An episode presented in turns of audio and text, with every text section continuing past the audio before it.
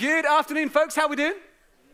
Great to see you guys online. I cannot see you, but great to be with you as well. And uh, guys, we're going to be opening the Bible together. This is a very important book, by the way. This, uh, this we believe to be God's word. It's one of the reasons why, through our devoted uh, kind of season this year, we're really engaging and encouraging every single person across our whole community to be able to read through the New Testament and Psalms together every single day. And I don't know how you guys have been finding it. I've been loving it, and especially because of the fact that my kids have been engaging with it as well. And so, oftentimes, kind of me and the children are up very early in the morning, and we're kind of reading the Bible together, and we're kind of exploring it. We're having the opportunity of praying, and uh, what's happening is that they're also asking me questions questions, which at times I'm finding very straightforward, at times I'm finding slightly more difficult. Anyone else can relate? And so uh, there was an occasion just this last week when Lexi was saying to me, like, oh, hold on, so he's talking about like a speck in your eye and then a plank in your eye. It's like, well, how does that all work? And we were sat in the lounge doing it together, and so well, I said to her, look, You've got to imagine it like this. This was the best illustration I could come up in the moment. And uh, I said, Look, imagine for a minute that you get really grumpy with your brother because he's left his dirty socks in the middle of the lounge. And yet we know what's going on on your bedroom floor where your clothes are scattered everywhere. So what he's saying is, Look, don't have a go at him about his. We're not there at that picture yet, but that's all right. Um, don't worry about his, uh, his socks when you know how bad your lounge is upstairs, right?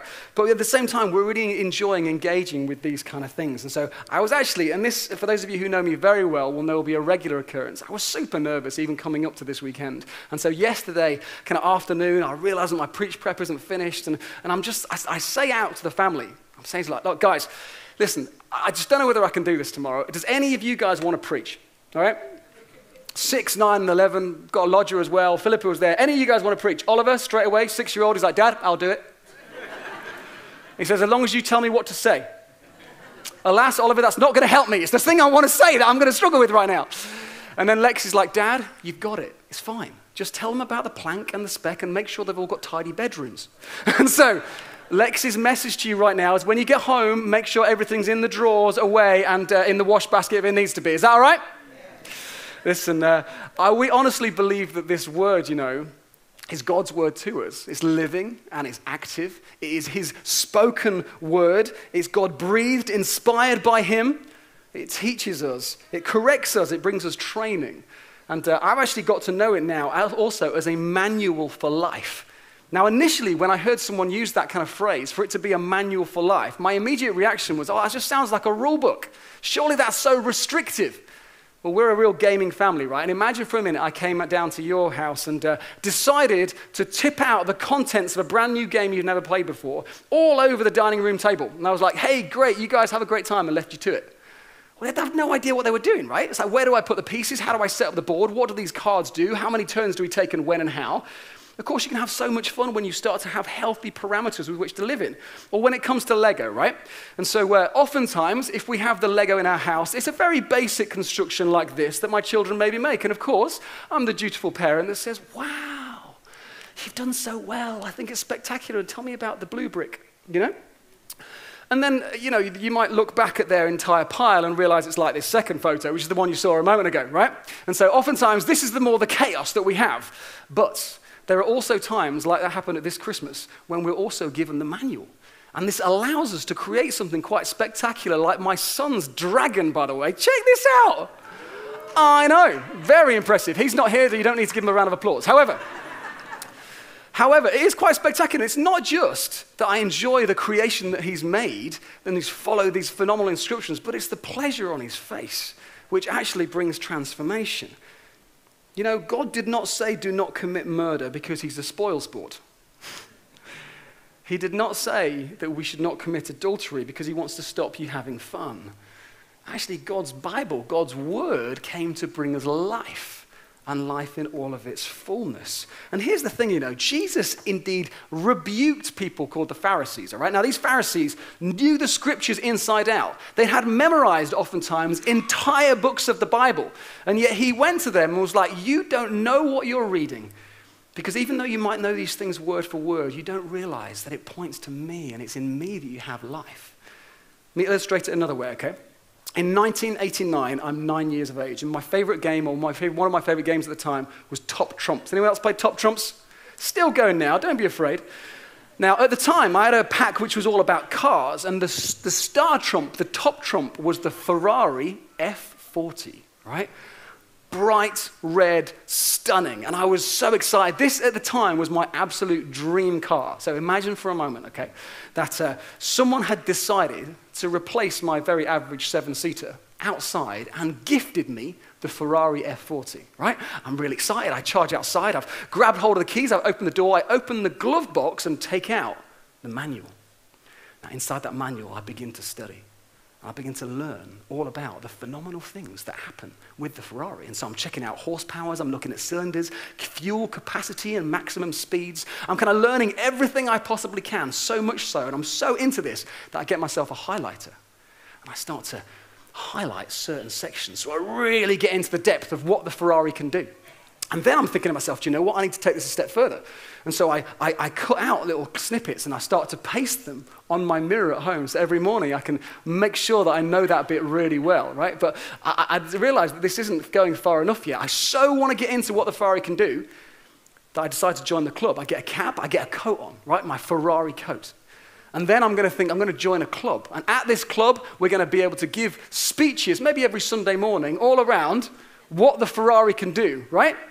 And then I think to myself, do you know what? I've got one more step. I need to learn Italian. Because I need to learn what this original language was that the manual was originally written. How many people would know I've completely missed the point? Because the purpose of the manual is to be able to enjoy and drive the car. And the purpose of the Bible is to help us enjoy a relationship with God through Jesus Christ. This is what we're pursuing, guys. And this is when we come to a scripture like we're about to today, this is what we want to do. We want to invite Him to say, Come and have your way in our hearts. Come and speak to us and provoke us. And so we're going to walk through Galatians 6, which is our passage for today, or first 10 verses of it. And I'm going to do it in four parts, guys. Four parts with four questions alongside them. Now, you've got a choice this morning, this afternoon, excuse me. And your choice is this you could look at those questions and completely ignore them. You could think, you know what? I've sung some songs, I've had a great time, I've connected with some people, I'm going to go home because I need to get my dinner. Or you could think to yourselves, you know what? I want to make the most of these questions. And I want to chew on them, talk to my family about them. I want to ask the friends who came with me today about them in the car on the way home. And over these next two days, really put them into practice and ask the Holy Spirit, by His grace would start to move in our lives. That would be my encouragement to you. Are you ready to dive in? All right, here we go. Galatians 1 says this Dear brothers and sisters, and I love how it starts, by the way. We are a family. Like, even the awkward uncles that we might have around the room, guys, we are a family. And actually, God is working in every single one of us. If another believer is overcome by some sin, you who are godly should gently and humbly help that person back onto the right path. And be careful not to fall into the same temptation yourself. So, the first question, which I would love for you to be writing down, scribbling on your phone, doing whatever you need to to think through, is how good are we at giving and receiving correction? Okay?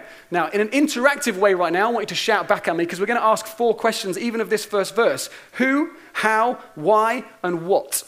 So I'm going to ask you a question. You can shout back to me what you think the answer is based on that verse. Here we go. Who should be bringing correction, guys? Who should be bringing correction? Brothers sisters? I see some more murmurings. Believers, those who are godly, is what it says. So it's talking about us, right? Christians, those people who want to pursue God. It is a godly thing to do to both bring and receive correction. Do you know that? Because that is completely opposite to what the world is saying right now. The world screams out, you should be living by your own truth. Allow everyone their own choices. It's almost seen as a mark of respect, isn't it, to leave other people alone? Well, I don't know about you, but I haven't been ever uh, alongside a busy road when someone's blindly walked into the middle of that road without wanting to do something about it. I want to speak truth, and I want to speak in love. The Bible actually hits differently, instead, telling us that those who are, now listen to this, in the family of God, now that's bit's important, okay? Who are in the family of God, we should be trying to correct one another, to help each other grow, to avoid sin, and to draw people gently back to God. So, Second thing, the how. How should we be bringing correction? Gently and humbly. You guys have now got the idea, right? We're looking at this passage, we're picking out what it says. We should be gentle and we should be humble. Here's one reflection I've been having through the course of this week. I don't believe it's possible for us to kneel at the cross and confess that we too have sinned while looking down on other people around us. That means we shouldn't be brash, we shouldn't be arrogant, we shouldn't be proud. But when we speak to people in love, it should be gentle and it should be with humility. Now, the interesting thing, though, is that this term gentle is a really relative term. Someone might say one thing to you, and it might be, oh, that was lovely. I was so encouraged by what they said. Someone might say the same thing to me, and I might get, feel like I've been hit by a sledgehammer. Now, how do we deal with that? Well, in one respect, I would just encourage you to think hey, how can we watch our own hearts? What is our motivation in the midst of this? Are we speaking with genuine love and concern for other people?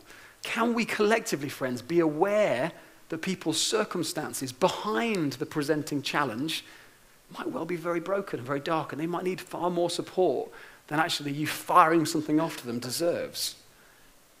Next question is why should we be bringing correction? Anyone shout out? So uh, there's some murmurings. We've got the right path, the right path. I think it's the right path. Anyone else thinks it's the right path? To bring people onto the right path. Okay? That's the correct answer.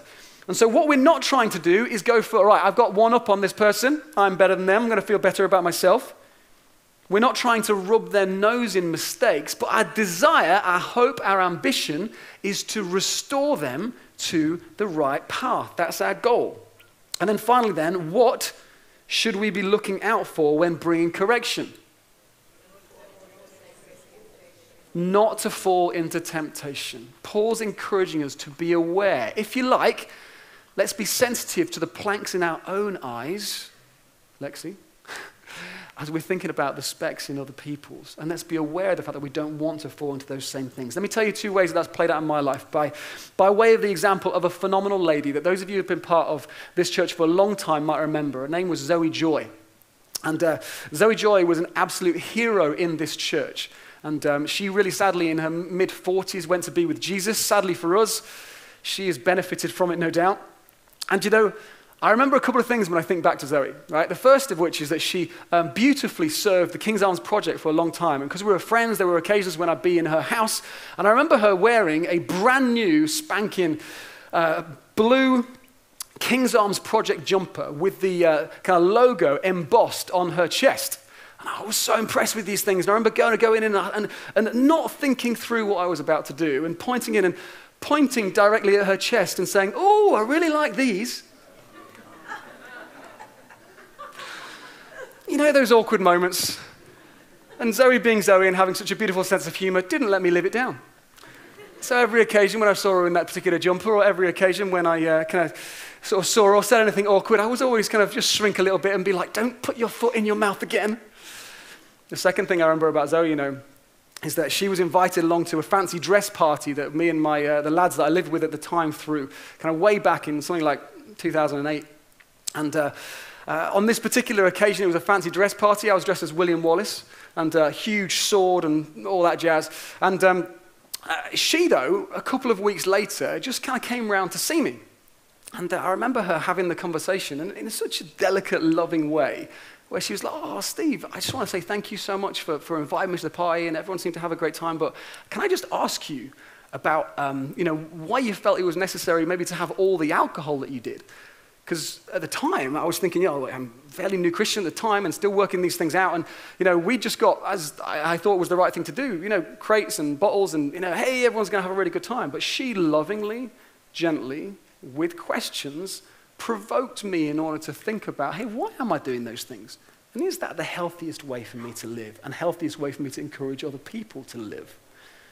What she taught me, you know, over the years that we um, interacted was that actually you need to have, though, a relational bridge with strength in order to drive a heavy truck over it, okay?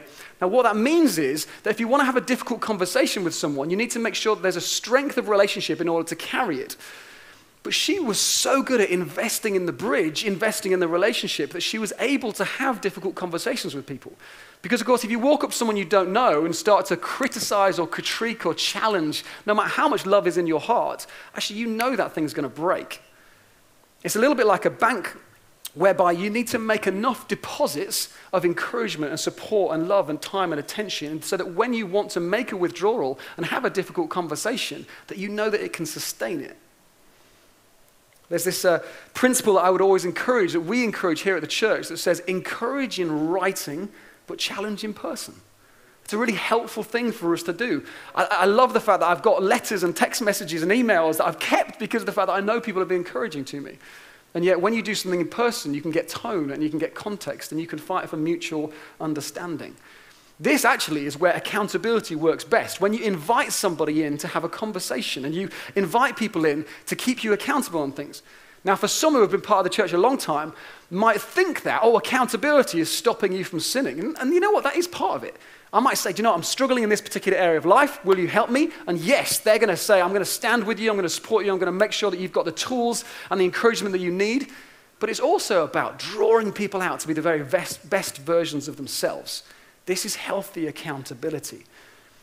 Now, to test yourselves, I would encourage you to do what I did. And I actually asked my wife, I said to her, Look, hey, babe, how, how good do you think I am at receiving feedback? It turns out I'm not quite as good as I thought.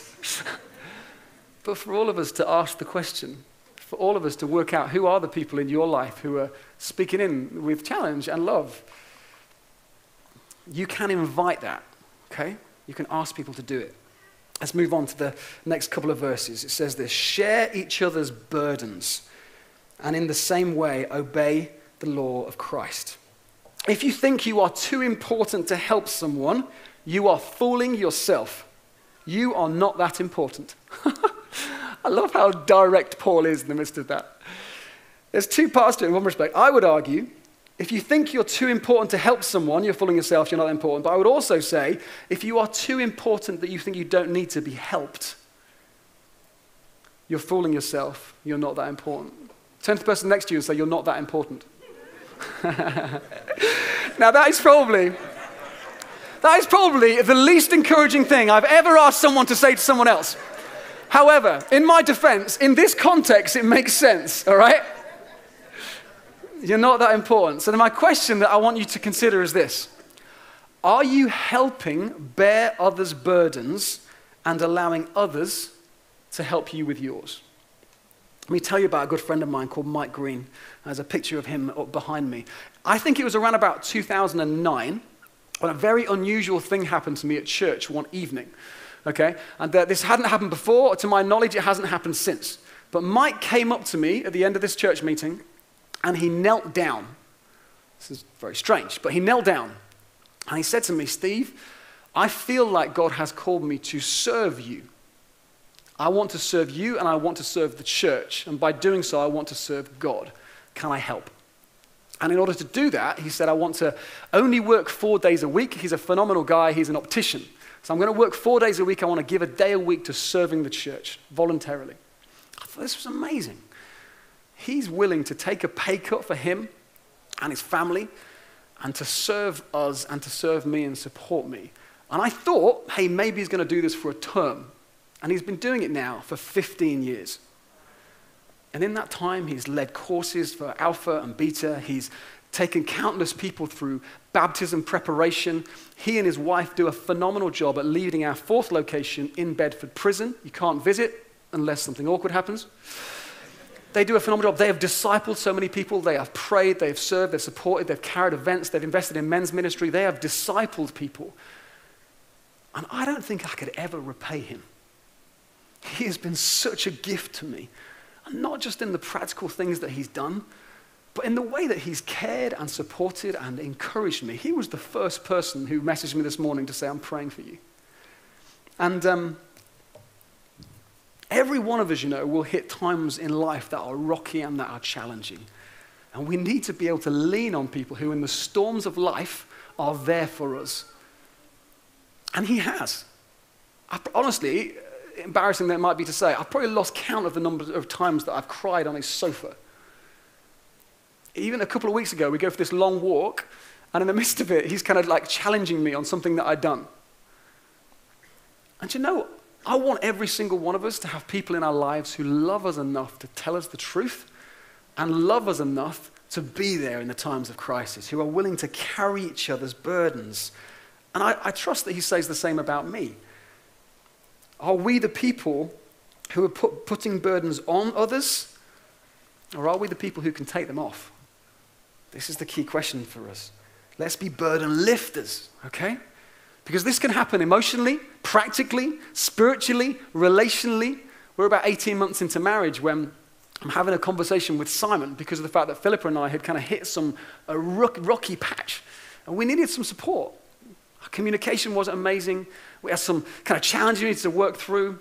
And he was gracious enough with Caroline to say, hey, look, come over.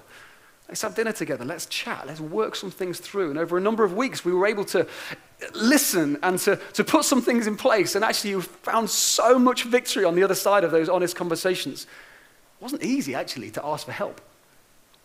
I felt vulnerable. It felt difficult.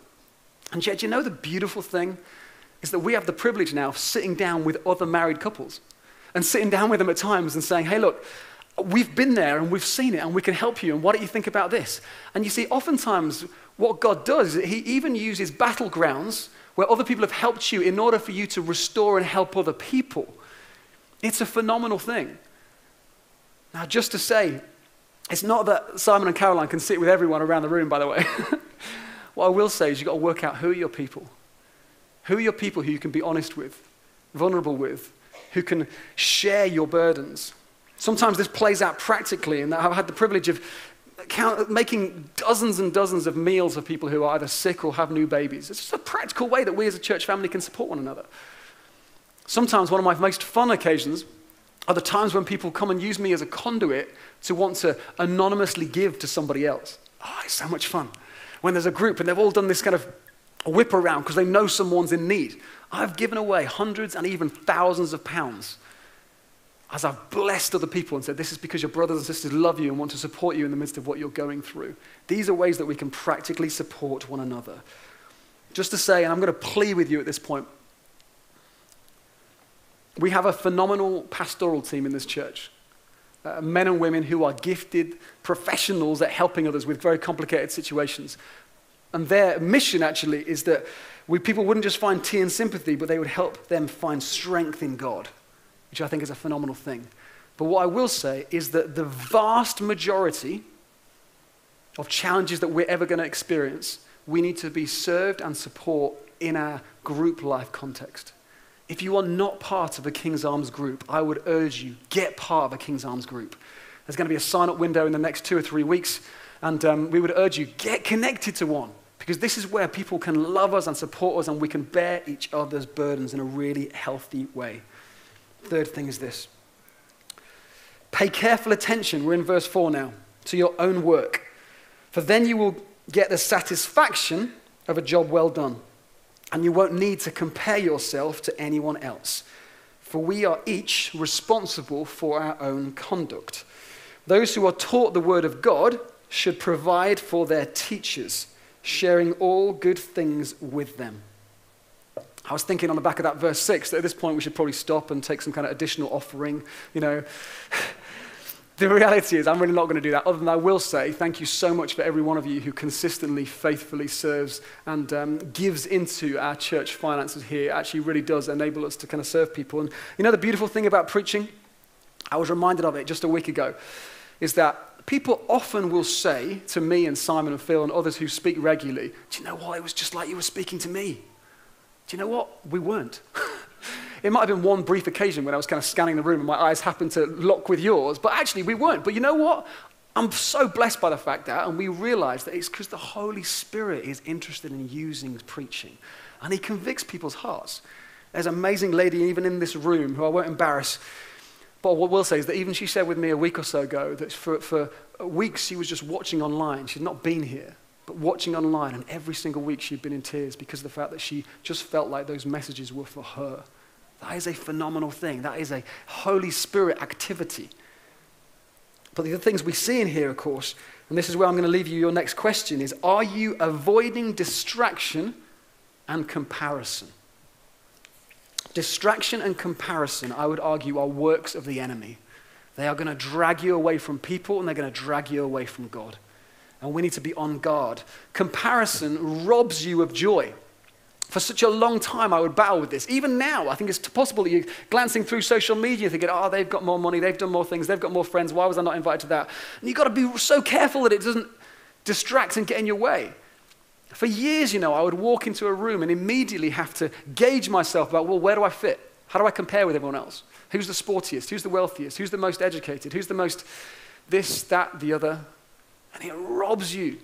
We've got to get secure in our identity in order to be able to live the life that God is calling us to be. And the antidote is right here in these verses. The scripture, and Paul here says, pay instead careful attention to your own work. And then you actually get the satisfaction of a job well done. This is what we should be doing, all right? Now, just for the sake of time, I'm going to move on to our fourth one. This is about planting the right stuff and doing good. It says this Don't be misled. You cannot mock the justice of God. You will always harvest what you plant.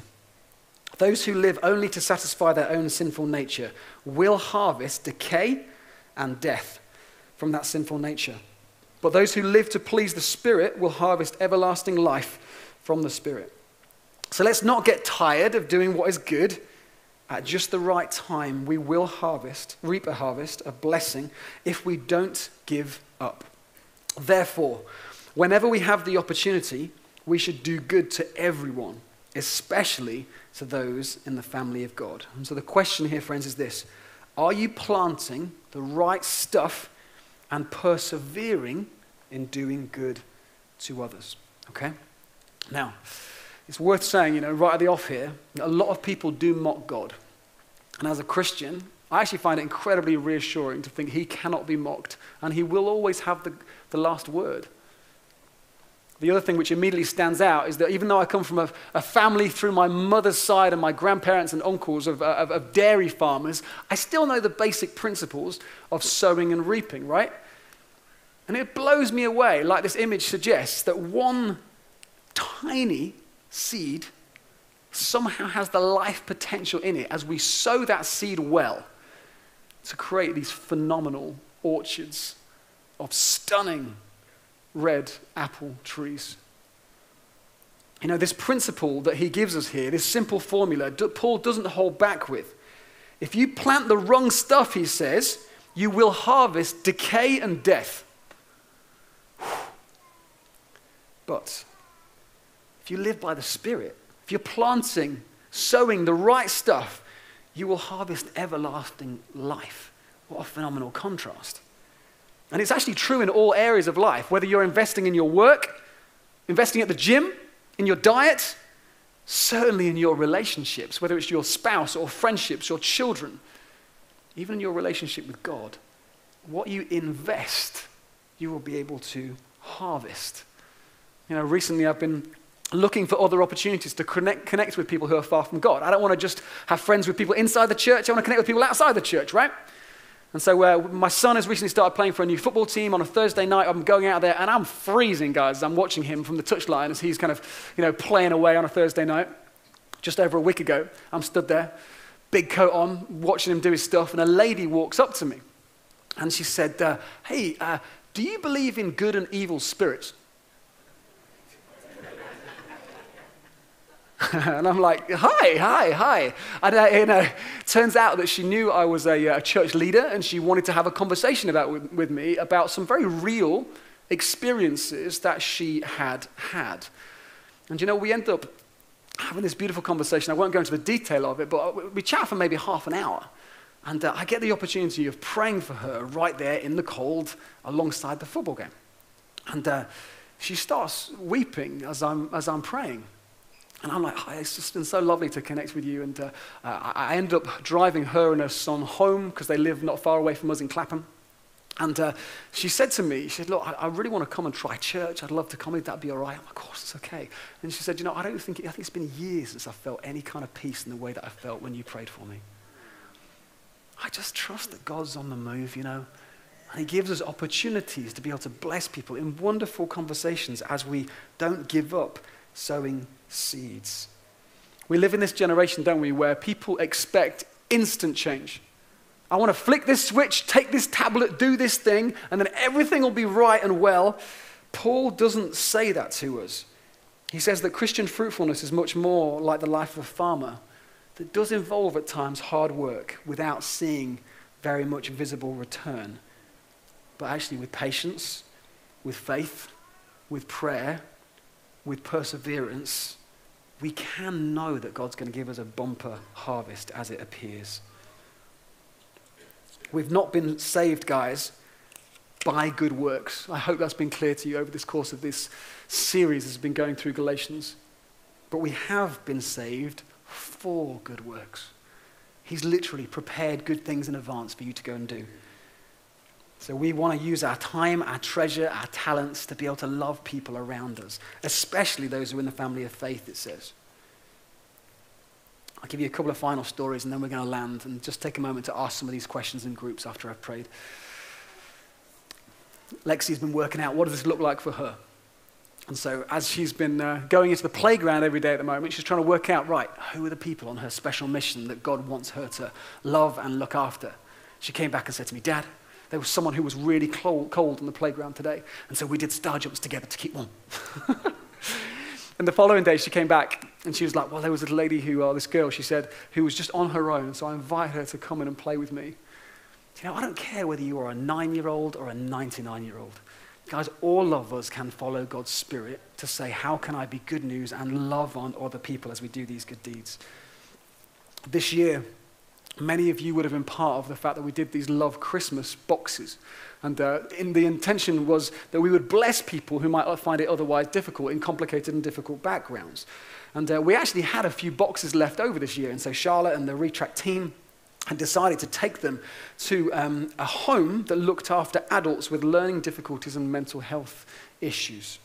And now, every year, she later found out at this particular home, each of the adults needs to buy themselves Christmas presents, wrap them, and then they open the presents that they've bought for themselves on Christmas Day because many of them just don't have family or friends to connect with them. And yet, they were so blessed by the fact that they got boxes from us and our community. And there was this one particular lady who apparently, because in every one of them we put tracts in and, and just good news about, hey, this is the real reason of Christmas. And uh, we were told that she'd been looking at it constantly, and every person who comes in, whether it's a staff member or somebody else, she's just telling about the incredible booklets that we had given. Do you know what? It's good news. It spirals and it touches lives and it makes a difference for people. And I want us to be, you know, the sort of church that is non judgmental, welcoming, but where people see our good deeds and that brings transformation. Matthew 5, verse 16 says this Let your good deeds shine out for all to see. Why? So that everyone might praise your heavenly Father. I had a really sad conversation with a family member of mine who's not part of this church the other day. And I was just asking him some questions on reflection almost of this message. I was like, hey, who are the people who are speaking into your life? Who are the people you're being honest with? Who are the people who are helping you? And he said, you know, Steve, he said to me that, um, he said to me, it was about 35 years ago when he last went for a drink with a friend just to talk. Guys, we've got to model something different. We've got to be something different. There's too many people who are lost and disconnected from community and away from the manual for life that God's called us to. And so I would love to pray for us. I'm not going to stand up. I'm not even going to do a long winded ministry time of sorts. Because actually, what I'd like to do is put the last four questions in, and assuming that Sandra and Simon are okay with this, just get people talking about what they might do in response to this in the time we've got remaining. But I'd love to pray for a moment. I wrote this down, which I thought was good, so I'm going to tell you this before I pray.